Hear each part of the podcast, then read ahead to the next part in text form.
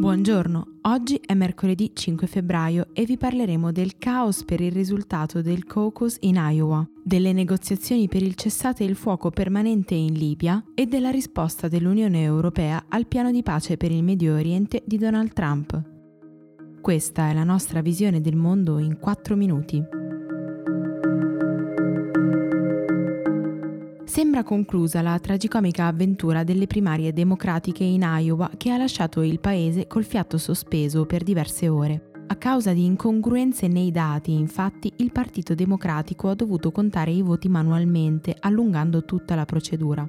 Nei primi momenti del default, il presidente della campagna elettorale di Donald Trump, Brad Parscale, il figlio del tycoon, e lo stesso inquilino della Casa Bianca avevano suggerito che i democratici avessero appositamente evitato la pubblicazione dei risultati per sabotare la vincita di Bernie Sanders. Le principali testate del paese, tuttavia, hanno subito smentito che esistessero prove di quanto dichiarato.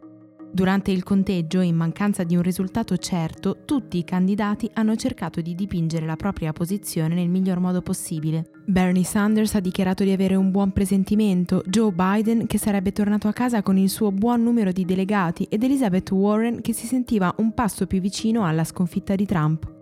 Il più ottimista è stato però l'ex sindaco Peter Buttigieg, che sulla base dei dati in suo possesso ha dichiarato di fronte a una folla di sostenitori che sarebbe passato allo stato successivo con la vittoria in Iowa in tasca. Quel che è certo è che la figuraccia fatta a livello internazionale potrebbe influire sul risultato delle presidenziali.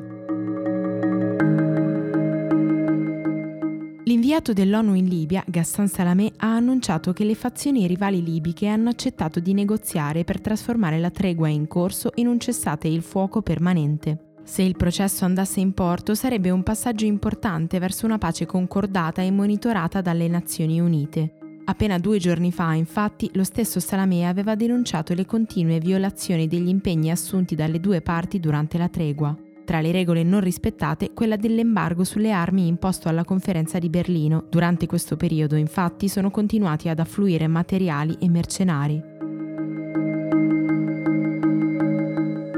L'Unione Europea ha respinto in parte il nuovo piano di pace proposto dagli Stati Uniti per risolvere il conflitto tra israeliani e palestinesi. Dopo aver annunciato di voler studiare il documento attentamente, ieri ha reso pubbliche le sue conclusioni. L'Unione ha affermato che il progetto sarebbe in contrasto con alcuni parametri internazionali già stabiliti nelle precedenti risoluzioni e che qualsiasi annessione israeliana di terre palestinesi, se legittimata, sarebbe di certo soggetta a contestazioni.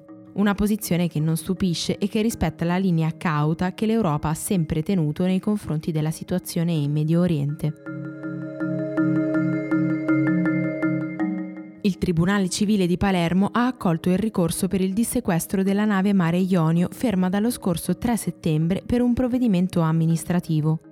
Secondo la presidente dell'Associazione Mediterranea Saving Humans, Alessandra Sciurba, la decisione ripristina finalmente la legalità, aggiungendosi anche all'archiviazione delle accuse contro il comandante Pietro Marrone e il capo missione Luca Casarini, indagati per favoreggiamento dell'immigrazione clandestina per aver salvato e fatto sbarcare a Lampedusa 50 migranti il 18 marzo scorso.